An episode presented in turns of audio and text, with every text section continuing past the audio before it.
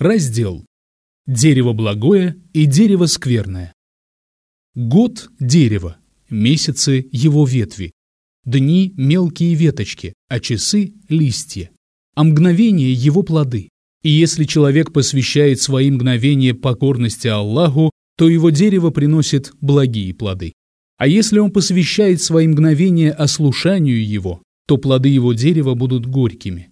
Урожай будет собран в день воскресения, Тогда и станет ясно, у кого были сладкие плоды, а у кого горькие. Искренность и единобожие – дерево в сердце. Ветви его деяния, а плоды его – благая жизнь в мире этом и вечное блаженство в мире вечном. Плоды рая не кончаются и доступны. Также и плоды единобожия и искренности в этом мире.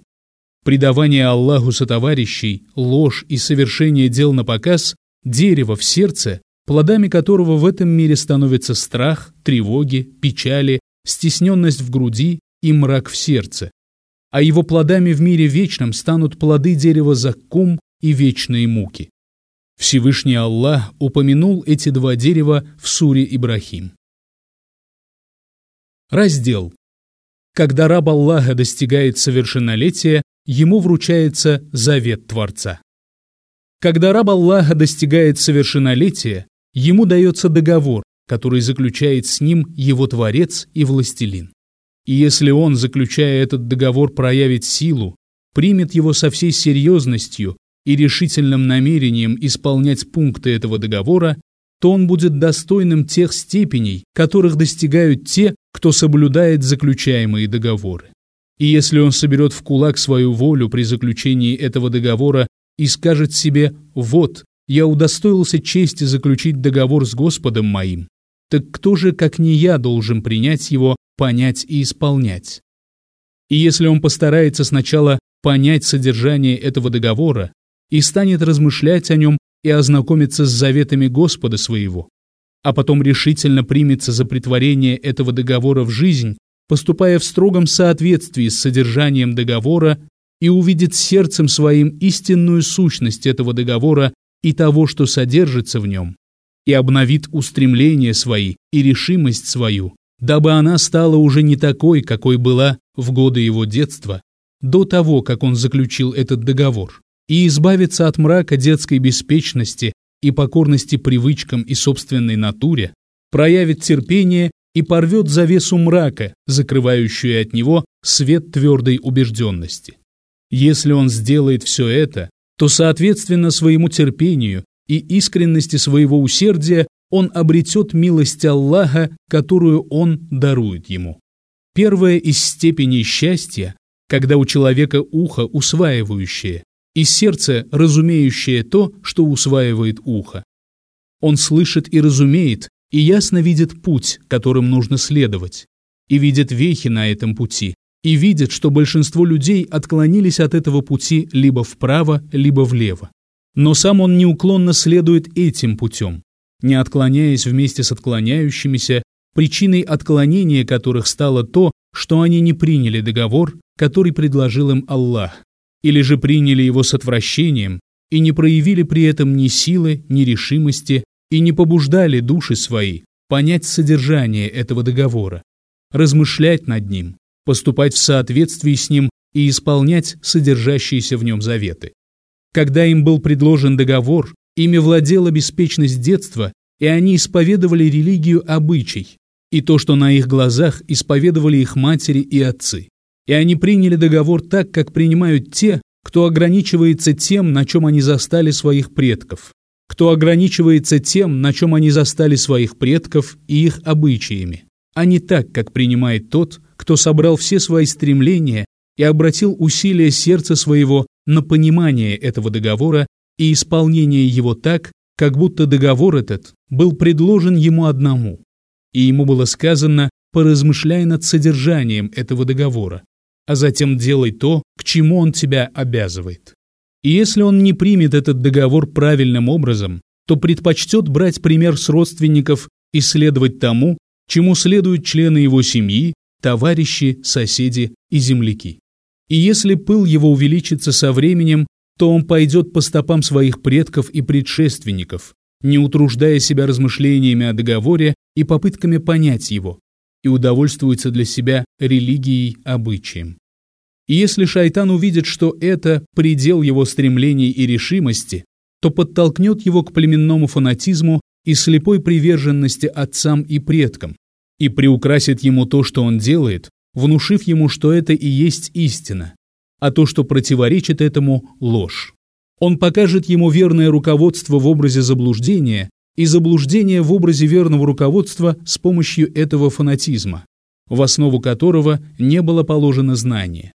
И он удовольствуется тем, что он будет во всем со своей роднёй и соплеменниками, разделяя с ними права, обязанности и участь. И Всевышний Аллах оставит его без помощи. Он лишится верного руководства, и Аллах позволит ему направиться туда, куда он сам себя направит. И если к нему будет приходить верное руководство, противоречащее тому, чего придерживаются его родственники и соплеменники, то он будет считать его не иначе, как заблуждением. Если же устремление его более возвышенное, а душа более благородна и положение выше, то он направит усилия на соблюдение и понимание договора, и он будет размышлять над его содержанием. Такой человек понимает, что заключивший договор с ним отличается от всех остальных. Такой человек берется познавать Всевышнего через этот договор и обнаруживает, что договор этот знакомит его с ним самим и повествует о нем, его качествах и именах, его действиях и законах.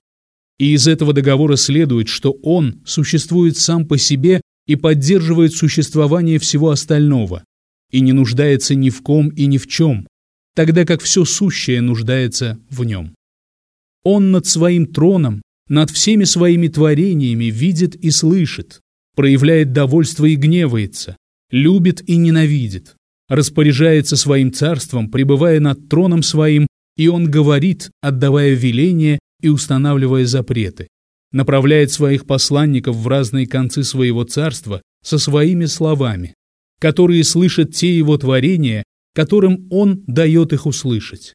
Он беспристрастен и справедливо воздает за благие и скверные деяния. И он выдержанный, прощающий, благодарный, щедрый, благодетель, которому свойственно все совершенство и который свободен от любых изъянов и недостатков. Нет никого подобного ему. Мудрость его проявляется в его управлении своим царством и в том, как он предопределяет все по воле своей, не противоречащей его справедливости и его мудрости. Разум, шариат и естественная изначальная природа согласуются у него друг с другом и поддерживают друг друга.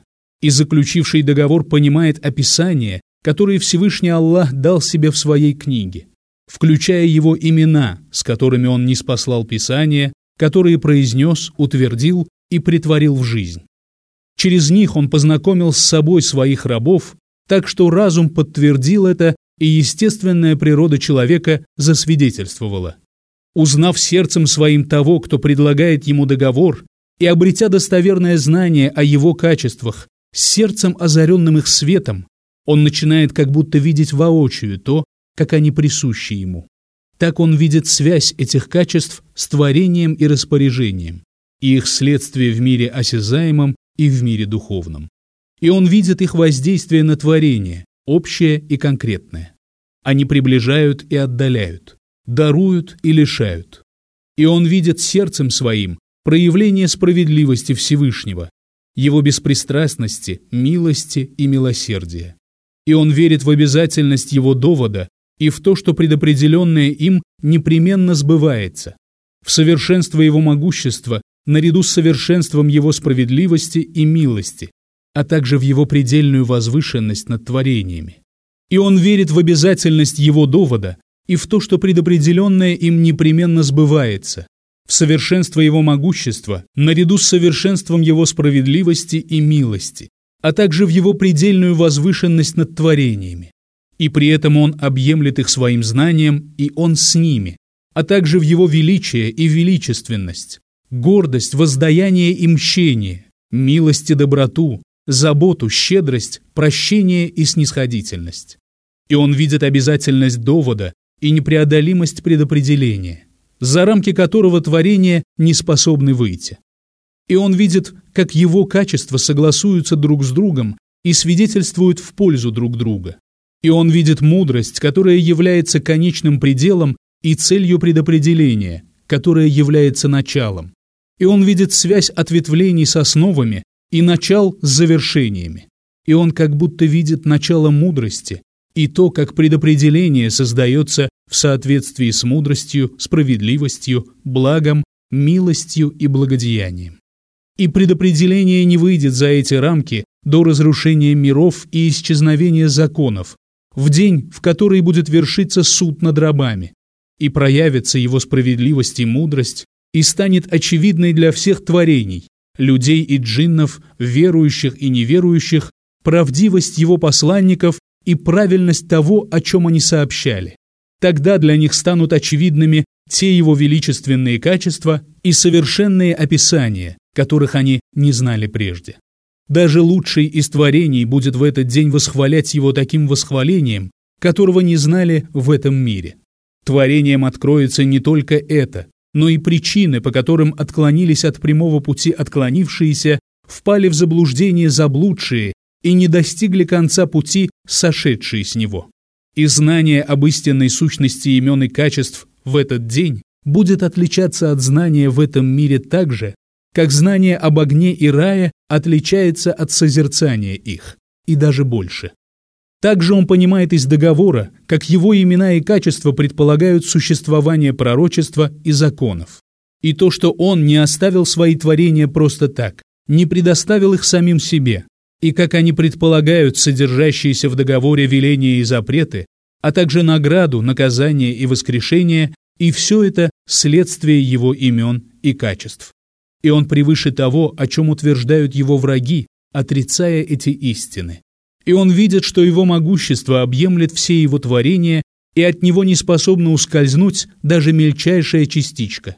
Он понимает, что если бы наряду с ним существовал еще какой-то бог, то весь этот мир пришел бы в расстройство и упадок. Воцарился бы хаос на небесах и на земле, и плохо пришлось бы их обитателям. И если бы ко Всевышнему были применены такие понятия, как сон и смерть, то весь этот мир распался бы и разрушился, и не просуществовал бы и мгновение ока. И вместе с тем он видит покорность и веру, посредством которых ему поклоняются все его рабы.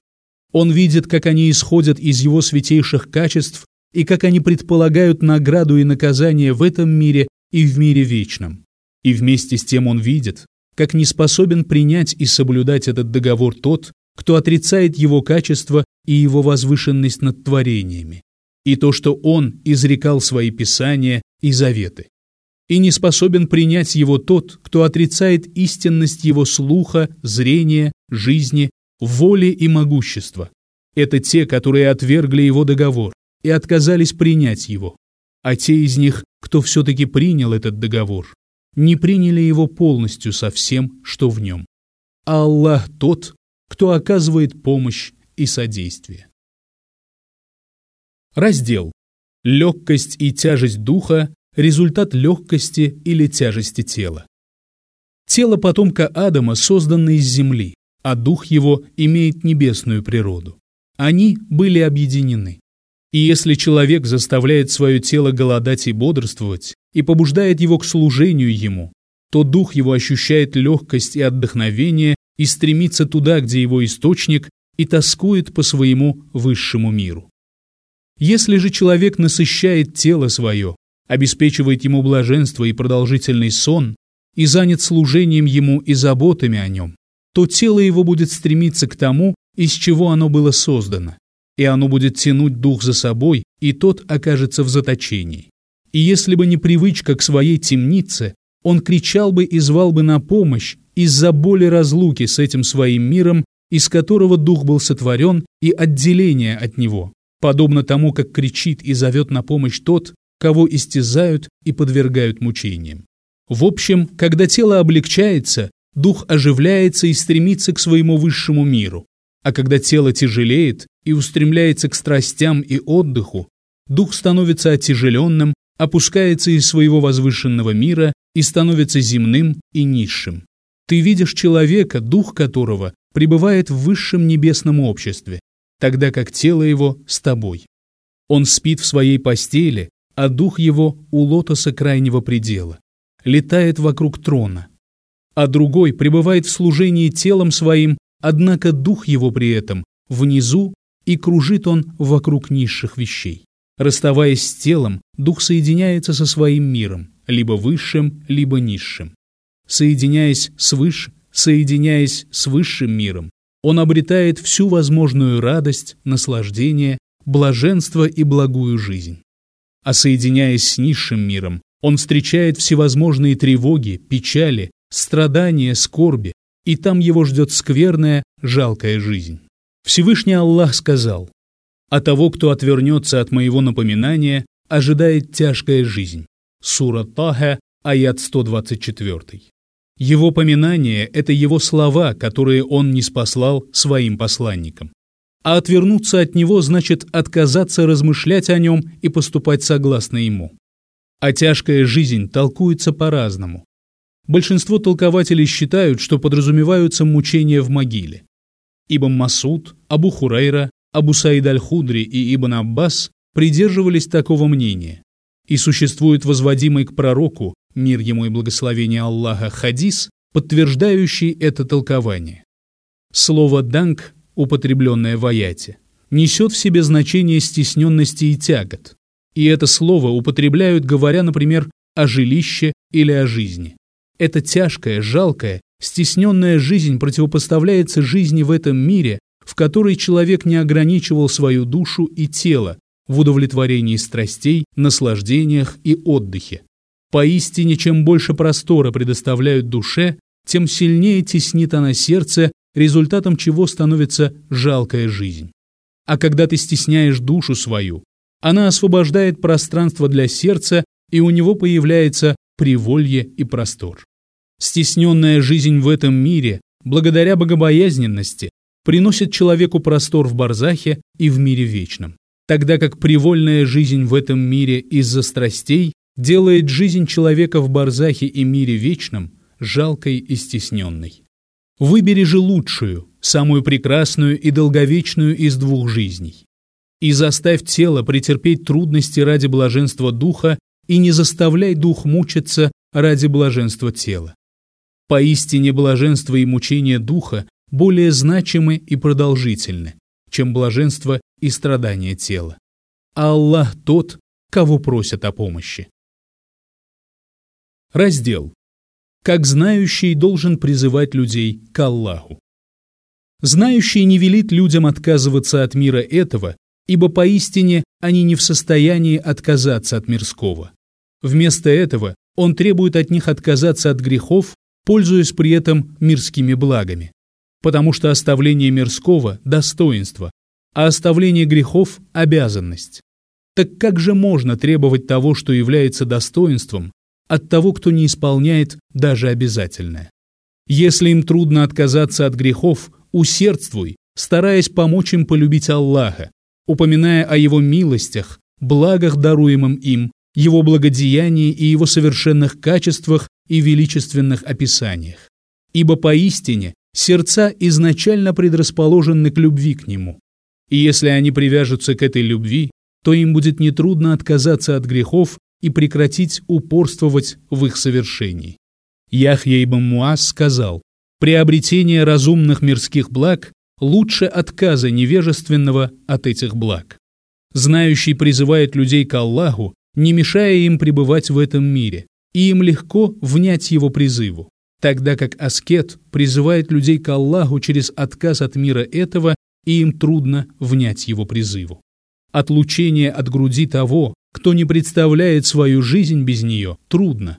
Однако из кормилец нужно выбирать самую чистую и самую лучшую, потому что молоко оказывает влияние на природу того, кого вскармливают. Ребенок, вскормленный глупой женщиной, становится глупым, а самое полезное вскармливание, обусловленное голодом. И если ты уже в состоянии перенести страдания, причиняемые отлучением от груди, то пройди через это. А в противном случае пей понемногу, ибо поистине переедание способно погубить.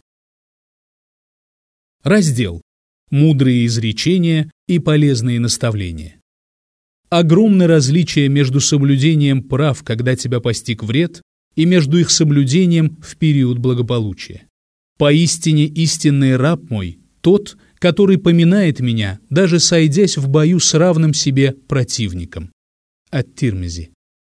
О те, которые уверовали, когда вы сталкиваетесь с отрядом, то будьте стойки и многократно поминайте Аллаха. Быть может, вы преуспеете. Сура Трофеи, аят 45. Не заслуживает восхищения здоровый и ничем не занятый, выстаивающий молитвы и служащий Господу но достоин восхищения слабый и больной, которого отвлекают разные дела и события, а сердце его при этом выстаивает, служа Господу, не переставая делать то, что ему по силам. Раздел. Познание Всевышнего Аллаха бывает двух видов – познание утверждения и познание любви и страха. Познание Всевышнего Аллаха бывает двух видов Первый – познание утверждения, в котором люди – соучастники, то есть в нем участвует и благочестивый, и нечестивый, и покорный, и ослушник. Второй – познание, следствием которого становится стыдливость, любовь и сердечная привязанность к Аллаху, стремление ко встрече с Ним, возвращение к покорности Ему после ослушания, преданность Ему и бегство от творений к Нему. Это особое познание, которое на языке у людей и в котором они различаются. Но о степени этих различий известно только тому, кто знакомит их с собой и открывает их сердцам то из знания о нем, что скрывает от всех остальных. Каждый указывает своей верой, деяниями и поведением на что-то из этого знания в зависимости от своего положения и того, что ему было открыто из этого знания. Тот из его творений, кто больше всех знал о нем, сказал не счесть мне похвал, надлежащих тебе. Ты такой, как ты сам похвалил себя. Муслим. И он сообщил, что Всевышний внушит ему в судный день такие слова хвалы, которых он не знает сейчас. У этого познания есть две широкие двери. Первая – дверь размышления и осмысления всех аятов Корана и усвоения того, что пришло от Аллаха и его посланника, мир ему и благословение Аллаха. Вторая – дверь размышления о его осязаемых, очевидных, знамениях и его мудрости, которая проявилась в них, его могуществе, доброте, справедливости и беспристрастности по отношению к творениям.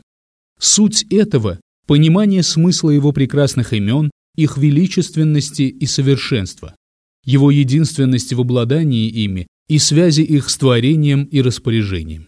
То есть человек начинает хорошо разбираться в его велениях и запретах, предопределении и решении, а также в его именах и качествах, и в религиозных постановлениях и в решениях, касающихся Вселенной и относящихся к предопределению.